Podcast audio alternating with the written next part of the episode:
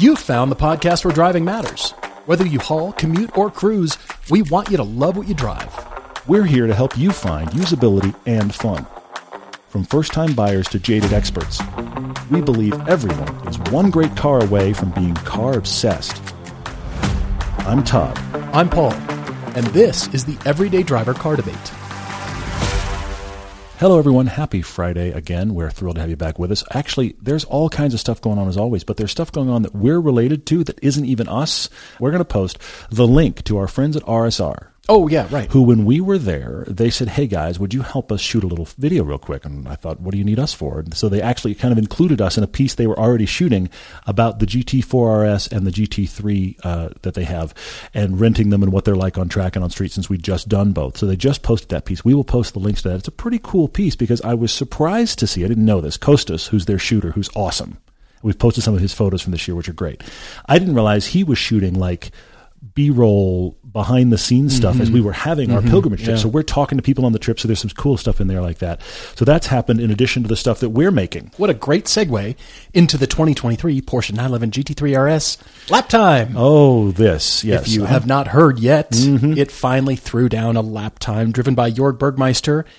Six minutes, 49.328 seconds, which is unreal. We knew it would be unreal, but the video, if you have not seen the video Mm-hmm. yet, it's very fascinating to watch because Jorg is trying to get a bug scraped off his windshield and constantly fiddling with this drag reduction system and the suspension and. Yeah. just calmly he's, shooting around the track. he's a calmly busy, busy guy. It Yeah. was awesome to watch. But what was cool is after you and I had the bicycling adventure, the mountain biking adventure Yeah, yeah. around the ring with Yeah. Mm-hmm. Ron, we were talking about various corners. We would stop and see it from a different perspective and then explain the school line, the normal line, Uh-huh. and then the race car line. And for various corners, they are very different. Yeah, And I yeah. saw evidence of that in this video. I would see him take what is clearly not normal people's lines through these, Sure, through these yeah, yeah. corners. It was fascinating to see. Anyway, it was just amazing. The, the car doesn't, it's got 16 more horsepower than the GT3, but it's all that aero. Well, and it's great. keep this in mind. That is two seconds slower than the GT2 RS.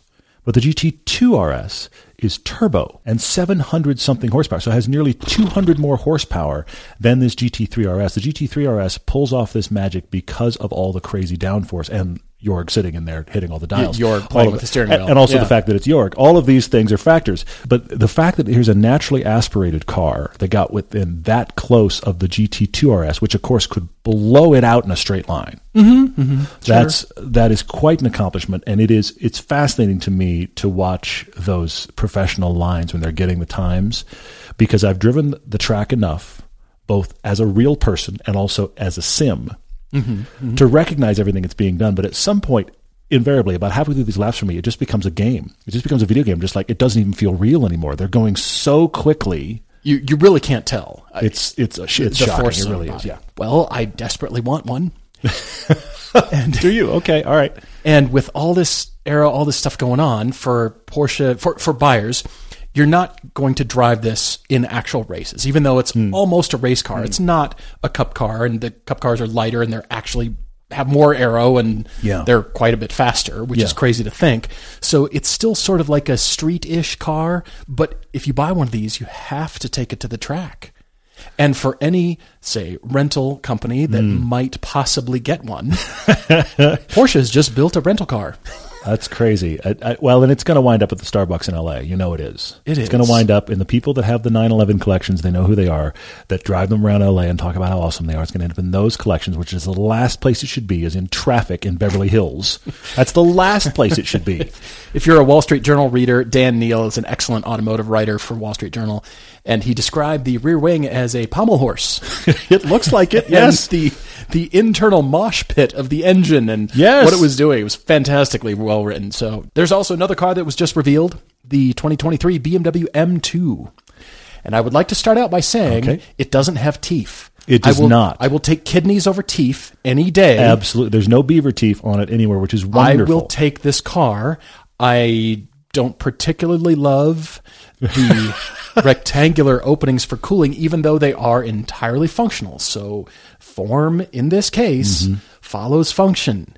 And if we all keep that in mind while we're looking at it, then you'll try to relieve yourself that okay, it's really just about the cooling and the inlets and the aero, and you know they've tested it in wind tunnels. The holes in the front are the least of my worries with this design. I- it's the least of my worries. It's busy. It's wider car all the way around. 453 horsepower, which is a lot. yeah. Well, you remember the big box? 406 pound feet of torque. Oh my gosh! You remember the It's big lot. box fenders on the old Audi uh, rally cars? Yeah, see, that's why I don't mind it. I actually much. that that looked really cool. The the thing about this to me is that I, and I'm not the design guy, but the thing about it that really strikes me is people have been posting pictures of the prior BMW M2 CS and this new M2, mm-hmm, and the the new M2 to me, and I haven't seen it in person, of course, but it looks unfinished. It looks like they're headed in a really cool direction, but we're not done yet. I feel like detailing. sense? The, the, feel like the detailing or the stuff that kind of gives everything fine lines. That pass hasn't been done. This feels like shape. Okay, and you look at the M2 Okay. CS, and it feels like we actually have this is a defined line, and this is a defined shape. This feels like it almost feels like the real M2 slightly out of focus, just the tiniest bit out of focus. So they didn't Everything- dip it in the developer, is what you're saying. it, everything just got a little bit softer than it actually should be, and so it's mm. not quite baked yet or not quite done yet. Every time I look at them, like there's some cool stuff. Like I like the box fender idea. I like some of the stuff that's going on. I'm waiting for the final version. That's how it looks to me. Sadly, I think this is the final version. But what's crazy is there's going to be the competition, maybe the CS version after this with more, better, bigger because more numbers. But this M2 has nearly 100 more horsepower than the first M2. You're right. Yeah. What I do love and appreciate, though, is that BMW is building this car. It comes with a six speed manual transmission, Rear wheel drive. rear wheel drive, mm-hmm. a twin turbo. It's not just twin power, it is now two turbos mm-hmm. in there, making power. They're probably sandbagging on the numbers again. So BMW is the best at that. Whatever that number says, that number is the situation in the worst possible condition. That means it's probably closer to 500 A- horsepower. Add about 17% to that number, at least. Maybe. Yeah. But they are so dedicated to the art of drifting and have drift meters. By the way, the interior is very different. It's got the updated screen, updated interior, which I think is really successful. I've kind of been wondering. I, I felt like the current BMW interiors were too much of a, a slight iteration on the theme that made it look old quickly. This looks futuristic. It looks new. It doesn't have the hood over the instrument panel anymore, over the gauge cluster. It's just a single long screen. Mm-hmm. I think that has been successful for Hyundai, Mercedes, and now here BMW is doing it.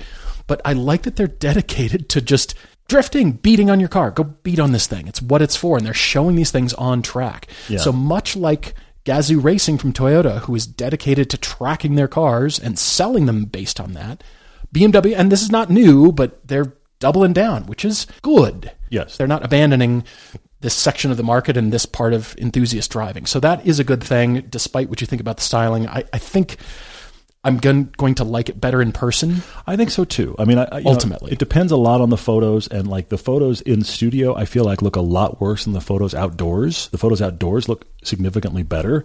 I love that it doesn't have beaver teeth. I, I don't mind all the intakes in the front. Give me intakes. I have no issue with that. There, there's some some really cool ideas here. I just I hope that I like it better in person. I I think know. I will. I think you and I both will. And then, of course, we'll drive it. I'm, I'm guessing it'll be brilliant. But the only thing that is holding me back is the weight of this thing. Yeah. Even though I know it's going to be overcome by all of BMW's trickery, Mm-hmm. and they have a lot of amazing technology packed in this car, we identified on the i4 when we drove that. yeah, yeah. They, go to such lengths, and then the weight is just over 3,800 pounds. Mm-hmm. It just, I feel like it's too heavy. We're headed into GTR weight territory yes. for the M2. That, it's a small car. It's supposed to well, be. It started out as a small. Yeah, it was originally car. intended to be a small car. Yeah. And the wheelbase grew, and the fenders are huge. It's 1.6 inch wider, inches wider in the front, I think, and it's you know same track as the M4. It's almost the M4 weight. Mm-hmm. Why? Why?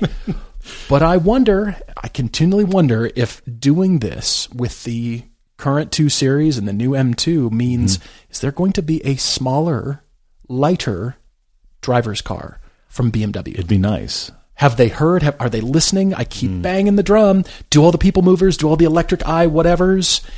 And this manual, tiny, four cylinder, inline six, don't care.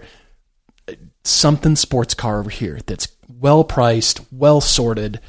That's your dichotomy from BMW. I think they're in a unique position, kind of like what Ford is doing right now, to split the company and to actually have here's all our people mover electric focus stuff, and here's the stuff that plays to our history and to driving. I think they are in a unique spot to actually be selling Yeah. both and theoretically keep selling internal combustion engines for a while. Yes. But also Yeah. have stuff that is focused on driving. They are they are one of the rare companies that I think is in a situation where they actually could do that and it would make some sense. I'm very curious to see what they'll do. Last video that is dropping this week is the 2022 CX50 from Mazda, mm-hmm. Which is close to the CX5. We took it on and off road, and that is dropping on our test drive channel as of today. We took it off road because it has body cladding. So if you haven't seen It has it cladding yet, and off road mode. since it has off-road mode, which is brown, by the way, and it has body cladding, it, we have to take it off-road. Of course, we did. It's not like we went rock crawling in this thing because it's No. not really what it's for. So we took that, enjoyed that. That's on the test drive channel. When you remember a car that you're interested in, or you hear us debate a particular vehicle here on the podcast, you need a way to search for it. Our friends at Autotempest.com will help you find your next car wherever it's hiding local, nationwide, big listings, or little ones. And since you're listening to this podcast, you're probably the person your friends and everyone in your family consults when they're going for their next car purchase. And even with sponsorships like this one, the folks at Auto Tempest rely on word of mouth, so let your friends know that this is the secret weapon. Autotempest.com slash everyday links you to nationwide listings from Craigslist and Facebook Marketplace too, so it enables you to search beyond the limited distances those sites often support. When you're doing your drive homework, you're chasing the next family car, or you've got the fear of missing out, go to autotempest.com slash everyday so they know that we sent you. Autotempest. All the cars, one search. First debate comes from Mike H. in Colorado Springs, who is being forced to be responsible and start adulting. No, you aren't. no, there's really there's really never a time. Anyway, yeah. Mike, we do think you should go on the pilgrimage with us. Definitely come. He's been considering for a long time. Well, Mike has always had a short commute seven miles and two stoplights. So Okay. he measures his commute with stoplights. And seven miles and two stoplights is, is that's not exactly uh, a dense downtown area. No, no, Yeah. not really. So he's been able to get away with cheap beaters that tickled his weird car funny bone. Okay. And he sends us the list of cars. He doesn't chase horsepower or lap times or clout when buying cars. He mostly enjoys cars that shouldn't exist, whether that's the Fiat 500 Abarth or an immaculate 30 year old Nissan that was preserved for seemingly no reason. Now, he works in sales from home full time. A few times a month, he drives around Colorado Springs and Denver to visit customers. He says about 500 miles a month maximum. His employer requires that he has a vehicle that meets his listed criteria, but he says it's a buzzkill because not only will that vehicle likely be boring, but expensive and depreciating more than anything he's ever owned. Well, that's because it's new, and he, your employer wants you to have a newer vehicle, which means the cliff edge of depreciation and is also, closer. it's client friendly is the key thing. I mean, these requirements are it has to have four doors and be able to seat at least three passengers. So, a actual four door, four seat car, it has to be five years old or less, or three years old or less at time of purchase with less than 150,000 miles. So, even used cars have got to exist underneath this worry. Client We're talking friendly. I like that. That's exactly what it is. That's funny. This he can't show up in his Fiat 500 Abarth or the fun stuff he likes to drive because that isn't client friendly. Now it may be driver friendly. It also might be budget friendly. It also he says it also officially has to have a driver's airbag, which I have to stop because seriously, is there any? There's nothing sold right now that doesn't have 15 airbags, and the driver airbag was the first one they mounted. like 1989, maybe. The whole reason, okay, like I'll go this far. The whole reason the Lotus Elise stopped being sold in the U.S. is because Lotus didn't want to put in a dual stage driver's airbag. Right. They had a driver's airbag all the way back there in that tiny little car. So there's really nothing five years old or less that won't have far more airbags than we're worried about. So that's not a problem. But it is that four doors, three passengers, and five years old or less that really restricts us. Mike's dichotomy is that he has to find a car that fits these work requirements and is also fun, knowing it will be need, needing to be rotated out. But he says, I could do that or get something that is even cheaper and some other fun car. So he's trying to maybe pack everything the, the client requirements, mm-hmm. his personal requirements into one car, or maybe just go super cheap, just deal with it. It fits the bill, four doors, something. The client and then- appliance and the fun car. and then get something else for fun. Well, he had to make this very decision in December 2021, and it was the cars he was looking for were either impossible to find or insanely priced. So he went with the appliance option. Okay. That's what we're calling it, and got himself a 2018 Volt. Hmm. And he loves it. 300 foot pounds of torque. It does burnouts. It has to, it hasn't cost him a single dollar in maintenance, and he fills it up maybe once a month. Mm-hmm. He says the Volt was an undervalued steal at twenty three thousand dollars. I'm not surprised. Nobody wanted them. Agreed. He says everybody's extolled the virtues of the Generation 2 Volt, and he agrees. He says it's almost free when using the EV mode for 99% of his personal use. Mm-hmm. A few gallons of gas gets him to Denver and back for work stuff, and he'd keep it until the wheels fell off if he could. He says he might try convincing his wife to use that as her daily and mm. selling their 2016 Elantra. Sure. But then the Volt will eventually age out. He'll have to go to the drawing board if he does that, if he keeps the Volt. That's because of the five year rule. If it's a 2018, Right. that means next year, the end of 2023, the Volt does not qualify under the work requirements anymore, even though it would be still a perfectly usable car. He says he could just get a 2020 Prius Prime or something.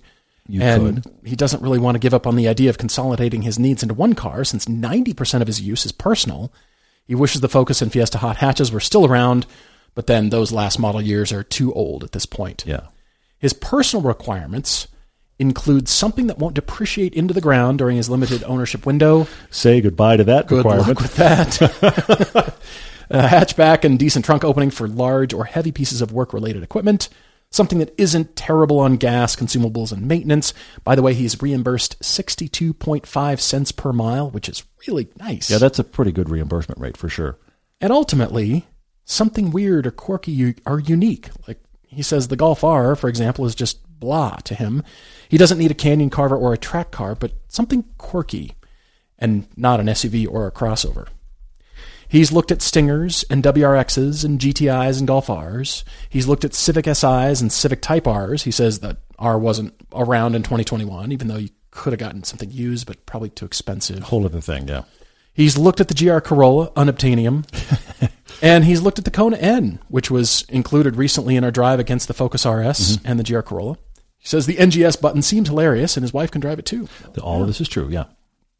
His past vehicles include that Abarth, Toyota pickups, Pathfinders, the aforementioned Volt. Oh, he had a Crown Victoria. hmm He had an Eddie Bauer version Explorer. I mean, there's that's peak '90s right there. I, I've been into the '90s, and I had this car. Well, we've got to decide here from Mike. I'm wondering if you decide the Volt's going away, you've got to look at the Bolt, the Chevy Bolt. Yes, agreed. The second generation is out, and it has two flavors: the regular Bolt and the EUV. it's slightly bigger. Because if we put UV on the end of anything, we can claim it's a new category. This one's lifted. It's not a hatch because we don't like wagons in the U.S. Oh gosh. I like it because you said you're not looking for canyon carving, mm-hmm. you're looking for fun. Mm-hmm. And the first gen that we drove was great. There was a lot of fun mm-hmm. to be had in this car. And I'm wondering about the second generation because still, uh, I believe, ongoing uh, tax rebates. I believe so. It depends on where you are and all that. It depends on how much it Sure. swings. But yeah, Uh, what else? They're not a Tesla Model 3. They're not going to be ex- as expensive. true. No, and, and here's the thing: in some cases, like your Volt, because I have it on my list too. Like your Volt, the Bolt is not something people are rushing out to get, and so you can get them MSRP or maybe even below. And the fact that you could probably just get one Yes, you just go get yourself a bolt as as it it checks every single box here, and it is surprisingly fun for the same reasons you like your Volt, which is pound feet of torque. Mm-hmm. That's the thing. You're, you, you, that, that's the thing I found fascinating about the reasons you love your Volt is it doesn't cost you anything, and it's hilariously fast. That's really what you've told us. Well, that's the Bolt as well. Exactly. And I'm looking at that because you are the candidate, I think, for a full EV, Mike. Mm-hmm. Because you said 90% of your personal driving is minimal driving around town and you just need a bit of range to go see clients once a month. So I'm wondering, what about all the non Tesla interesting electric vehicles Okay. that are out right now, like a Mustang Mach E? Go look at one of those. True, it's a, it's a bit SUV, I think, for his taste, but it's still Probably. it's compelling though. It's very compelling. I would say drive it before you make a full, yeah, yeah, yeah. you know, before you just. you you run away because it's an SUV. Sure, yeah. And then that Hyundai Ioniq. Oh yeah. I'm intrigued with that. I, I like it because it isn't a Tesla, frankly. Okay, all right. I like the styling. I like that it's decent range. Mm-hmm. Yeah, for sure. And I think in Colorado, that area, you've got enough chargers that you could start to integrate that into your life. But I do have other options, and that is, well, it's one option. It's the Hyundai Elantra N. Really? Okay. I think that it's the right price. It's four doors. It's new. Mm-hmm. You can drive it normally, or you can tear people's heads off with it. True. And it's manual, and it comes in a spicy color. And I think that is the car. You want a gas powered car? I think that meets your company requirements. Hmm. It stays within your budget, which I'm guessing is thirty ish, maybe top end. It's hard to say. It's, it seems like it's between 30 and 40. Yeah, I agree. I think that's the car for you. Hyundai Elantra N. I, that's a good one. I have three others that I think could work for you, Mike. One is I was trying to think of, because this is client facing, I was trying to think of what is an upscale sedan that nobody expects to be as fun as it is. As it is. And I landed on the Genesis GV, G70. Not GV70, the G70. G70, yeah. now, you can get that in four cylinder, but you can also get it in the really nice turboed six, which I mean, has a lot have to of power. used to say the budget because the new second generation is like 50 grand. I think they're 50. And I don't and we don't we don't know your budget, so we're still guessing, but that is a car that even with the big boy engine gets mid 20s miles per gallon, which is not great considering what you've had, but for how you're going to use it though, I think you would uh, clients would be like this is a great car and then you will laugh anytime it's just you. So the Genesis G70 I think is viable, but then I thought of two hatches for you because you liked that Abarth so much. I thought of two legitimate hatches that you could buy. One is a little more upscale than the other. So how much do you want to let your car person flag fly? Okay, because that's the the one that is much more. I am a car person. Is you buy. I know that the GR Corolla is cool, but step down. The Corolla XSE hatch in six speed manual in that crazy bright blue. Glad you brought that up. I looked up the 2023 XSE Uh-huh. and the manual is gone. It's only the CVT anymore. That's that's a tragedy. I guess Yes. they decided because they did the GR Corolla doesn't matter anymore. Probably so. find a used XSE hatch in that blue in manual. People now that granted that might not be staid enough to be client facing, but if you can pull that off, I love that. That blue is a blue that should come on the Corolla, the mm-hmm. GR Corolla. We hope it will at some point. The manual is solid. Watch our piece on that. That we refer to it as a lukewarm hatch. It's surprisingly fun, but yet it also is. It's just a Corolla hatchback. Yeah, true. The True. other one I have that is much more upscale that I think could work for you is the Mazda 3 Turbo. Oh, that's good. That's, That's really a good. hatchback. It's very classy looking. Yeah. Get it in the red. It's a hatchback. It has a very nice accoutrements. The interior is very lovely. Everybody can be like everybody can be like, "Oh, this is a very nice car." We can be very client facing and we can be very normal, that kind of stuff. But that car will hoon. That car is surprisingly good on a back road, and that gets in the like 30 miles per gallon range. Oh, you're right. That's So a Mazda choice, too. 3 turbo hatch, I think, is the do it all. Now, of course, you could say Golf R in here and or GTI in here. Those are viable options. But I think the Mazda 3 turbo hatch, that's my car for you, Mike. I like that. Mike, thanks for writing. Really appreciate it. Write to us your car debates, topic Tuesdays, car conclusions, everyday driver TV at gmail.com. Our friends at Hagerty are always doing something new, and they've decided to have a new Hagerty Marketplace. It's your hub for buying and selling cool cars. With their reimagined classified experience, buyers can shop for vehicles for sale from the Haggerty Drivers Club members, and sellers get access to millions of car lovers. There's all kinds of cars on there too, so no matter what you're into, you'll find something you love. And with classifieds, there's no buyer's fees, regardless of vehicle price. Whether you're looking to buy or sell, we highly suggest heading over to Hagerty Marketplace and taking a look around. We know you'll love it. Our second debate is from Steve, writing to us from San Francisco. He says he's in need of a car therapist. We've heard this term before. People just kind of want to lay down on the couch and talk cars and have us uh, encourage them that it's going to be okay. Is there money to be made in Uh, this? maybe. Could Well, we thi- hang thi- out a shingle? This is pretty much what the podcast is, my friend. This is how we're making the money on it. But Yeah. maybe we need the shingle. I don't know. Anyway, he said his car plan was all set because he had a 2015 WRX and it was going to be traded in for his upcoming deposited at MSRP Audi RS3. Hmm. So he had that. It was set. But then he was rear ended in his other car, an all original 1972 Porsche 914. It was in very good condition. He's had Oh. it forever. He was just rear ended in that car. That car is now done, like gone, like totaled. That stinks. So Very sorry to hear, Steve. Question is, hang on, do I take the money from the insurance for the 914 and just go to having one car and have that RS3 when he trades in for it? Or does he go because he goes to the track and does that kind of stuff every now and then? Should he split this up And should he do like he did with the WRX, meaning buy uh, like a base 718 Cayman is what he's eyeing, and a cheap electric car for the rest of his driving? So one car or two very different cars is Steve's therapy session. So does he divert and just stay with the Audi and, and does one car? Does he divert and instead of getting the Audi, let that go and use the Audi money to have two cars again? One is the Cayman and the other is a commuter. I suppose Because so. it's clear that the WX is going to replace for the Audi. That is mm-hmm. still the plan. It's just the fun car has been wrecked now. And his son is heartbroken, by the way. That's a bummer. Steve's daily does need to hold a car seat in the back for the three year old. He's sad, like you said. He only goes into work one day a week and drives the kid to daycare and has the occasional trip around the Bay Area. But other than that, Steve uses his wife's Tiguan for most stuff. On days she's in the office, he does need to be on kid duty. Okay. So he's asking one really fast Audi that can do all the things, Okay. or a base 718 and a used Chevy Bolt, which is not a bad idea. That's not a bad combination. True, yes. Or something else instead of the Cayman. He does say he looked at GR86s. He wishes they had Brembos. I will plug Power Stop right now because Mm-hmm. we had new rotors from Power Stop and track pads. Brilliant. Yes, we did those two things. Unbelievable stopping power. Agreed. I'm glad you brought that up because that was the thing. We recently had the GR86 on some pretty serious track sessions. We did multiple sessions back to back in that car. We had high temp fluid because we knew we were going to be tracking, and we had that brake setup Paul just talked about. I don't need Brembos.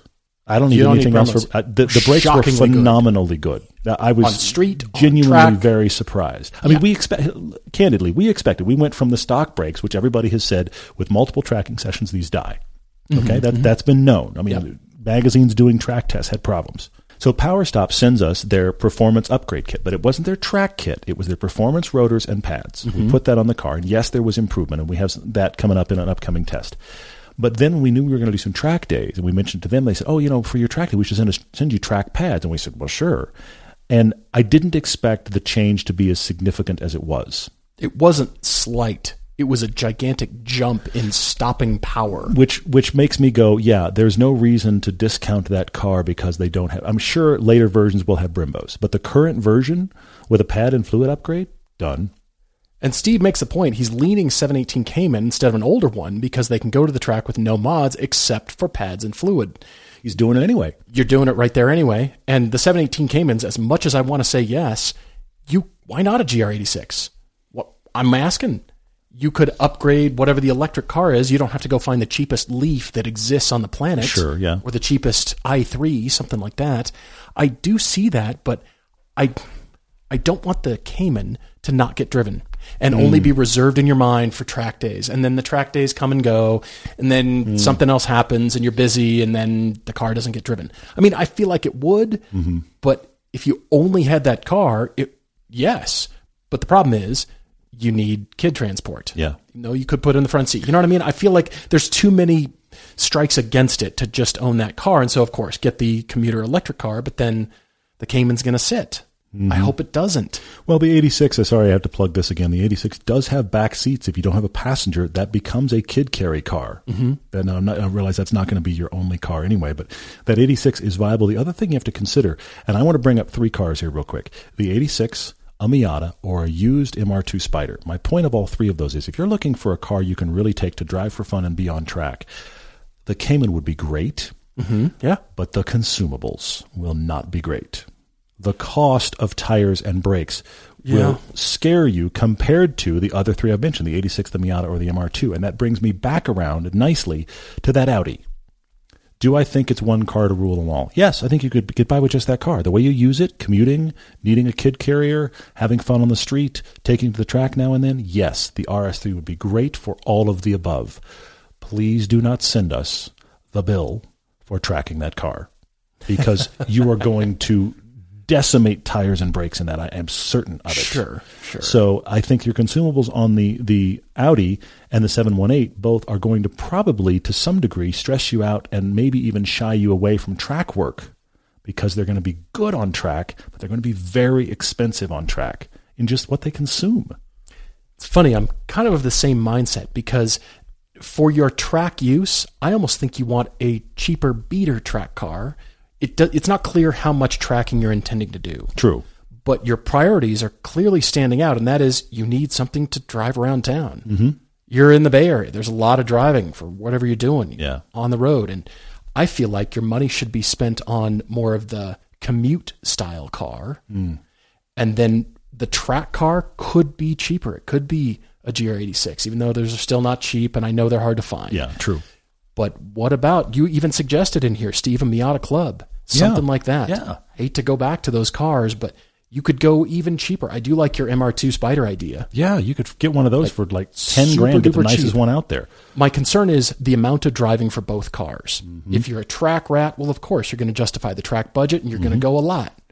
And your track car will be a very different thing than just, you know what I mean, the, Yeah, the one that yeah, sits in the corner. It, I feel like you need to spend more of your focus, even if you get that RS3, it, there needs to be an additional track car. Mm. Because I was thinking about BMW competitions, something used, M2 Oh, okay. competitions. Sure, sure. Same thing though. Yeah, they're built for track work, but they're going to blow through tires and brakes like Yeah. you wouldn't believe. Big time. Because it's a heavier car. You're going to really get into it. They're very good on track, but you pay for it. So, what about considering something different, more towards a hybrid Hmm. for your commute work, for getting around town, for kid duty, that kind of thing? I hate to be the guy among the two of us that brings up Porsche. However, You don't you're, hate you're, it. you're a you're a Porsche. Fan. Well, I'm just saying because I'm I'm stealing your thunder. That's all I'm saying. Because you are clearly a Porsche guy because you're 914, and now you're considering the Audi, Audi RS3. But that's a what? What are you spending on that? 60 grand? Maybe 70? Uh, not I mean, those aren't they, 70. they start at 60. So what are the extras that you've gotten? What it- was it going to come I to? hope so they're not 70. no, I mean, I, I don't know by the time you're all said and done and out the door, are you that close? I mean, you're certainly going to spend 60 grand on that car. Okay. So that makes me wonder about our friend, the 911. Hmm, What about a used 911? I mean, if you're really looking for the one car option and you kind of think a Cayman might be fun for track duty, then why not merge the worlds? Don't get the RS3, which again could do it all, but don't get the RS3. Get an older 911. Get a 997 or an early 991, which has actually kind of usable back seats. Spend your 60 grand there. Hmm. Now you actually have something that can do kid duty. Your son gets back into a Porsche. Daddy's fun car is back. Okay. And then when you want to track, of course you can track that car. Now we're into consumables again, but I actually think you're going to wind up in a car that is more satisfying on the track and probably every bit as good every other time. We're used, but there you go. It's interesting. That's pretty good because everybody says, and it's the acronym, go to track car is the Miata. Sure. That's the low version. The high version is the 911. Uh-huh. Sure. But they both kind of do the same for what you're going after. Depends, of course, what you can afford, but they both do kind of the same things in the categories. You need to do it all and it can go on track. Mm-hmm. Low is Miata, high is 911. to I some guess. degree. And the 911, theoretically, you've got usable back seats there. I mean, I, I knew somebody here in Park City. She drove her kids all the way up till high school. She had when she had a high schooler and a junior higher. That was when it got too hard, and she had to get another car. But all the way up until her her oldest was in high school, she drove them both to school in her 911. That's right. Not a ton of questions today, but there are some good ones in here. There, Achim from Germany is acknowledging that why is the grass always greener on the other side? He says uh, he in Germany they lust after the uh, the Nissan Z, the GR Corolla, the WRX, all the Dodges, all the Shelbys. They can't have any of those, and they're going, why can't we have those? And we Right. over here are going, wait a minute.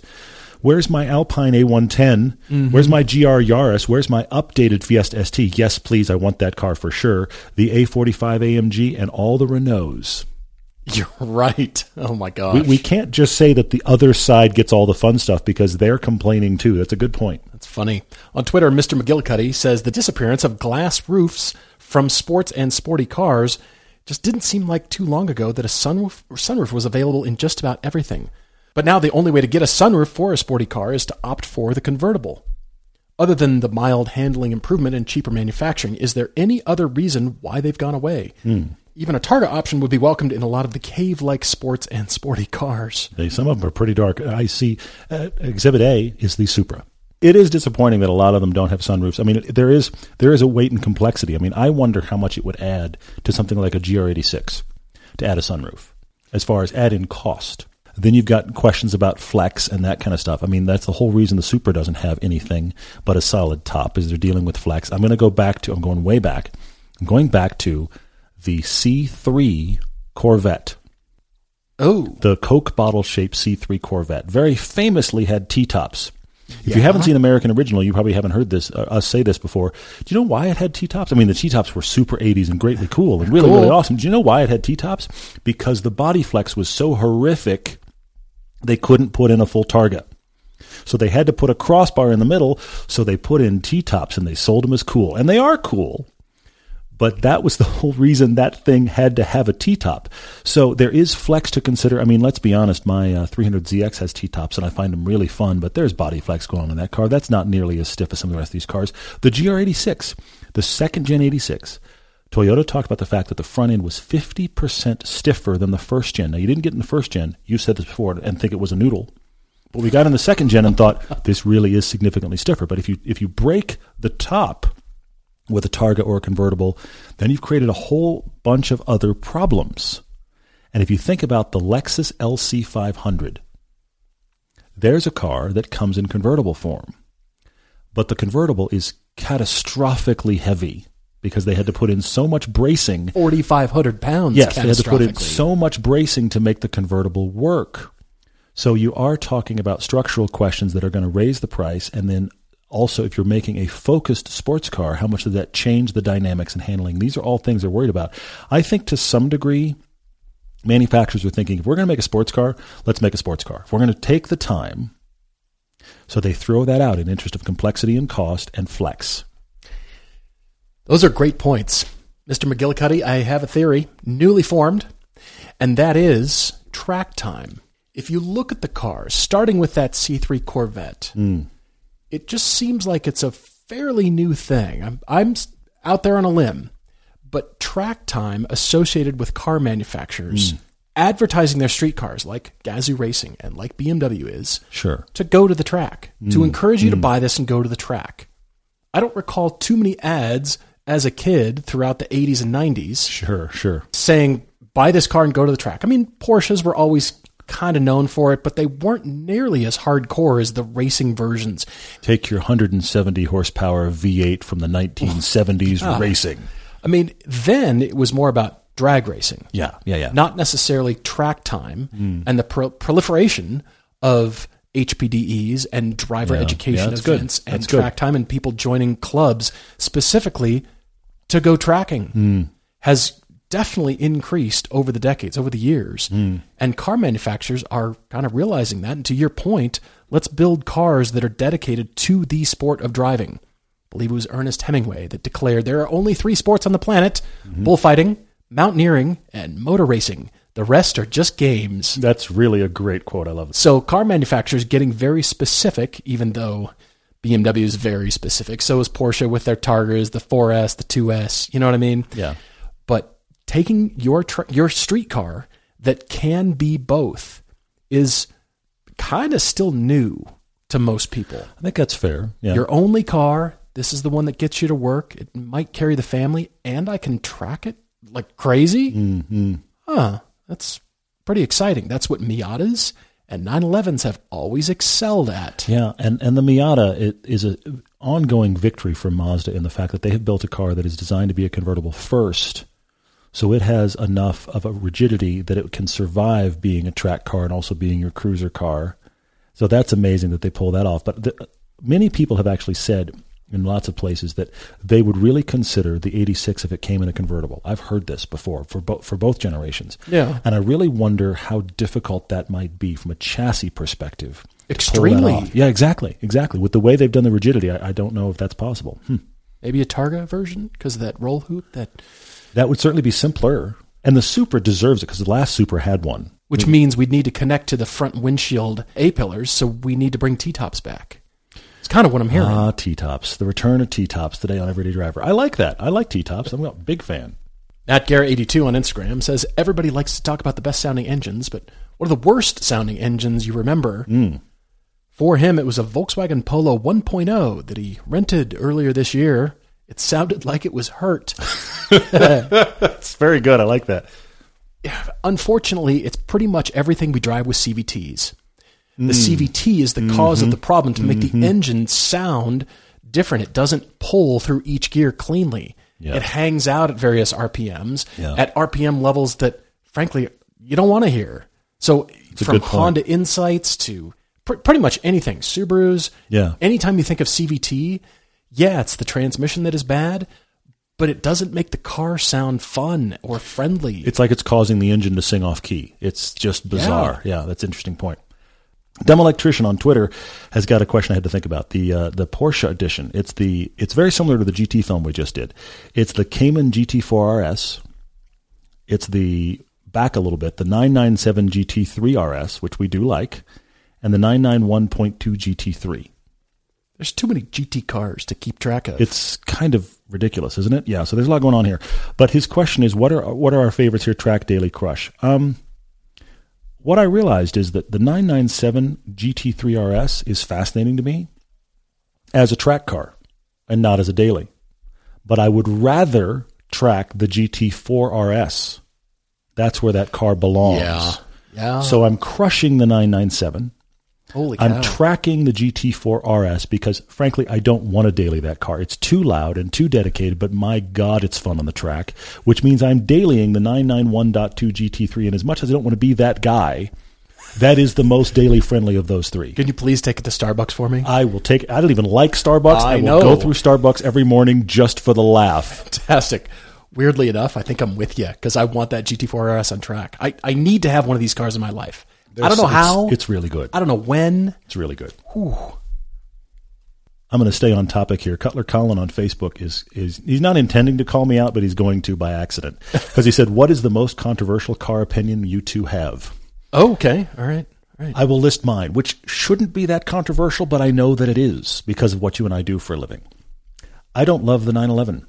I'm supposed to love the 911. You've mentioned this. Yeah. Journalists at large, just take a cursory glance across automotive journalism. The 911 is a god. It's a god. Now, I am not denying, we started the podcast by talking about the new RS. I am not denying that it's a brilliant car. Mm-hmm. Not denying that it does incredible things. I'm not denying that Porsche has somehow hung on to a wrong placed engine and made a brilliant automobile. All of these things are true. Just that alone is fascinating. Yes, it is. Our 50 years of 911 proves to all of us Paul and I have driven more 911s than most automotive journalists. Crazy to think about. And I just don't love it. Hmm. I respect it. Mm-hmm. I understand it. I just don't love it. And the funny thing is, there is a thing going on in automotive journalism where that is the holy grail, the brass ring, pick your cliche. If you're an automotive journalist, what you're really trying to do is just, I'm here to drive Porsches. Everything else, I'm going to muddle through so I can drive Porsches. Hmm. And I drive 911s and I go, yeah, impressive. Happy to get out. It's so funny. We talk about this endlessly. It's, Yeah, we it's hilarious. We do. I think mine at this point is that I have really started to love Maserati. Controversial? Maybe. Not all of their products. Big disclaimer. Not all of them. But I am starting to appreciate the styling, the direction we're going. The MC20 has made me snap my head around. Yeah.